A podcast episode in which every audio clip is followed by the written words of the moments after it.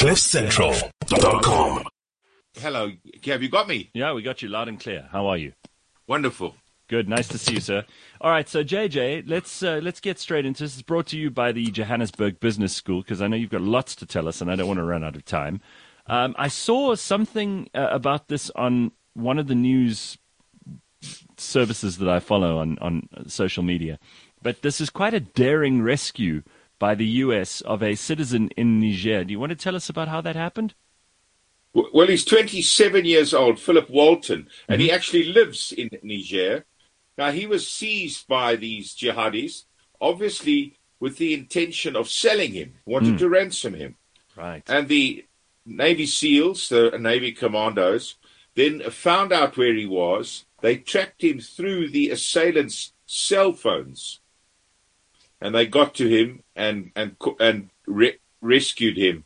Uh, there's no indication of how many people were injured or killed in the operation. Seems to have been a very clinical one, mm-hmm. and uh, you know, so more power to them to be able to do this.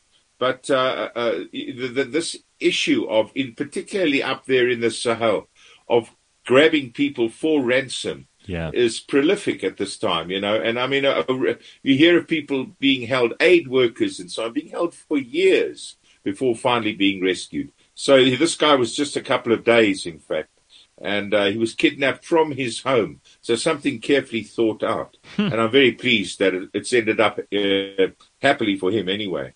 Yeah, it's incredible what's going on in that part of the world, and that that uh, area on the borders of both Niger and, and Nigeria is hotly contested, and it seems to be largely quite lawless. Well, it's where Boko Haram is, is operating with impunity. Mm. And despite what the governments in the area have said, you know, we'll get this under control, they haven't been able to. And Boko Haram has managed its insurgency now for years and killing thousands of people. So it's very, very worrying. Uh, interesting that the Navy SEALs were allowed in uh, I'm assuming they were allowed in.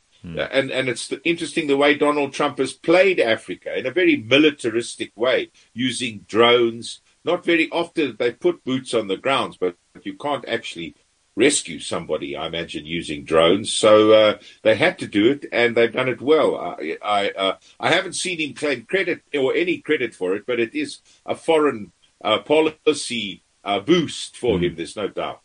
Yeah, sure. Any good operation, any successful operation like this seems to last out, outlast any presidency. I mean, we're still, I think everybody is still captivated by those those images of Barack Obama down in the Situation Room during the raid on Osama bin Laden's compound in Pakistan. We won't forget that in a hurry. And this is obviously not on the same scale, but this is a big deal, and and it ended, as you say, in a in a good way for the American who was rescued from this ransom attack. Well, if you recall, Jimmy Carter was a one-term presidency because yes. there the the attempt to rescue those hostages in Iran, in Iran the whole yeah. embassy hostages in Iran was a failure because of engine failure of the helicopters. You know, it was just one of those operations that just went bad, and it cost Jimmy mm. Carter mm. a second term as president.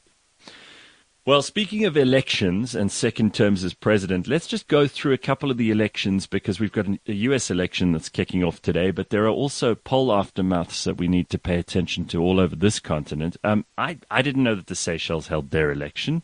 I also didn't know about Cote d'Ivoire's. So tell us, give us a, a synopsis of what's been happening politically on Africa's uh, well, on well, Africa's stage. You know, I go to Africa as an election observer. Mm. It's one place, one way I've managed to get around the continent. And I have to tell you, if I had any choice, it would be uh, as election observer in the Seychelles. And there we have. well, why not? You know, you choose your island, and, and it was very peaceful.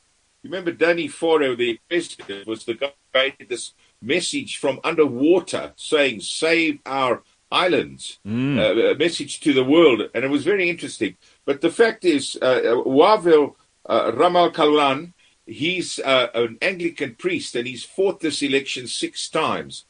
So after 28 years, finally the opposition come to power. Uh, uh, Faure accepted defeat, acknowledged defeat quite early on, and we now have a new president in the Seychelles. And, you know, we hope it works. It's a country that would be badly hit by the uh, lockdown. It, it, relies hugely on tourism. Absolutely. And uh, so, so we wish it, we wish it well. Uh, we do the, the, the Seychelles and it's good for us. Good for, I mean, it's part of, uh, the SADC region. So, mm-hmm. uh, a, good, a good news story I, I, I like to tell you from, from the Seychelles.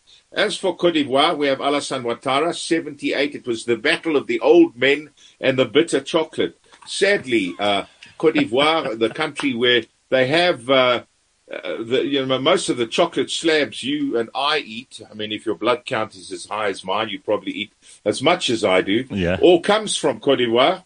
And Alassane Ouattara, because the, his chosen successor actually died, was forced to stand for a third term. Uh, the opposition actually boycotted it. And uh, Guillaume Soro, who was one of those who fighting is saying he's now formed a so-called transitional government. There's been no response from the uh, from the government on that one. Uh, the uh, interestingly, EISA, the Electoral Institute for Sustainable Do- Democracy in Africa, the group that I generally go with as an observer, mm-hmm. they said it was generally satisfactory. But the Carter Institute, another group, one of the great legacies that Jimmy Carter has left is this election observer group. And they've a very, very authoritative, and they've said it's not generally satisfactory. So for once, it's very rare that it happens. There's a difference between the Carter Institute and EISA on, on this outcome. Uh, they say there was widespread fraud, and uh, five people died in clashes on the day Oh my goodness! Thirty people died during the during the run up to that election, and of course we worry that you know with, with not accepting. Remember 2010, 2011, when Laurent Gbagbo refused to accept the victory of Alassane Ouattara. Yes, three thousand people died in what we'd like to call a civil war. They still call a you know sustained unrest. But that's Cote d'Ivoire, so it's not very good news at the moment. No. In uh, Guinea, Alpha Conde, who's uh, again taken a controversial third term, uh, there's legal challenges against his poll, uh, and they claim again uh, widespread fraud.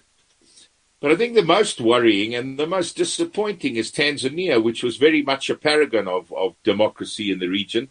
We have uh, Emmanuel Mvula, who was uh, the uh, of of the one party saying that Chadema, the main opposition, they, they they've arrested their their their leader um, Freeman Mbowe and another uh, leader of Chadema who is Seif Sharif.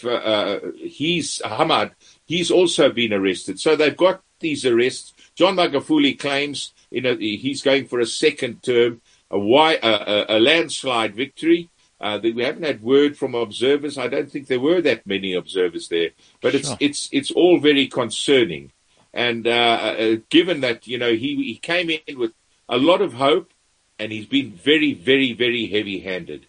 And then mm. finally, in terms of elections, uh, Gareth, we have Algeria. They had a referendum on the constitution. Remember that um, Abdelaziz Bouteflika was put out last year uh, a man called uh, Abdelmajid Tebboune. He came in, but the uh, Hirak, the group that actually of, of uh, the protesters, and they had weekly protests, and, the, and to its credit, the government never really, really cracked down physically on them, but they've lost patience with them now.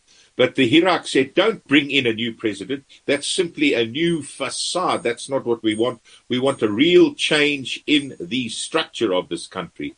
And and uh, that didn't happen. Tebboune came in. He wasn't there to applaud the election, the referendum result because he's actually now in Germany hmm. receiving treatment. We think it might be for COVID, but we're not 100% sure of that. But the thing is, they had a record low turnout. Less than a quarter of uh, Algerians, eligible Algerians turned out. 66% of them voted yes, though, for the referendum. But a record low turnout would indicate that Hirak, the people calling for change, are still in the ascendancy there. Wow.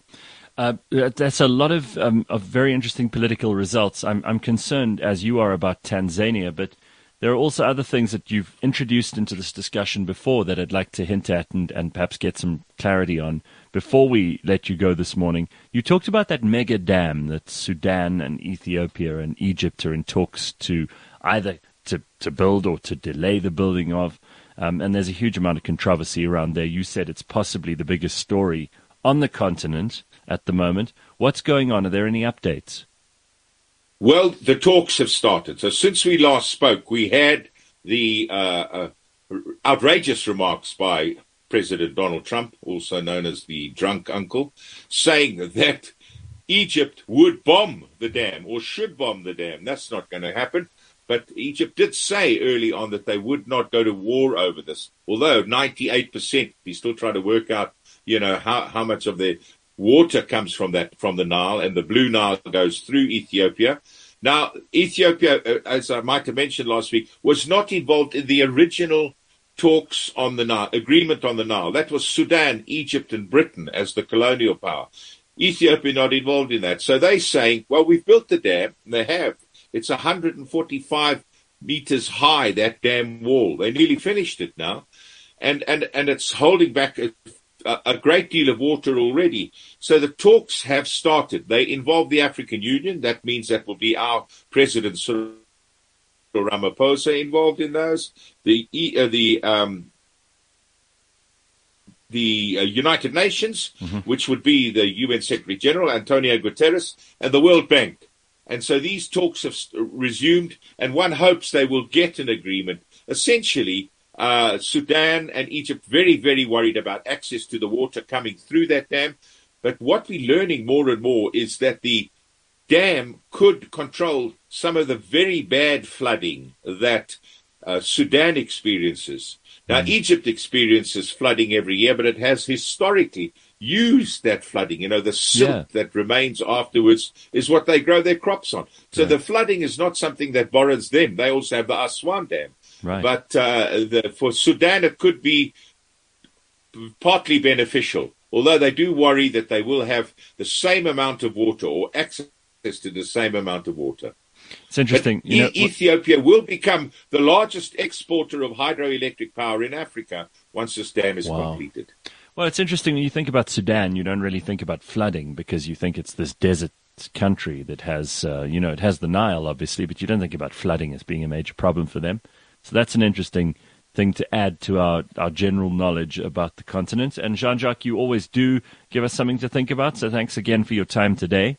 Jean Jacques Cornish will join us again in a couple of days' time, and we'll get even more from him about this really fascinating and constantly changing continent that we're in. And uh, I do hope that Cyril and the UN manage to make some difference with the, the new dam that they're building. Although I'm sure that the uh, Egyptians, the Sudanese, and the Ethiopians aren't exactly sitting with bated breath waiting for Cyril's thoughts on this matter. We will find out what happens in the US election next. That's coming up on cliffcentral.com. Jean Jacques Cornish, thank you so much. The um, African Always analysis, uh, which is brought to you by the Johannesburg Business School. cliffcentral.com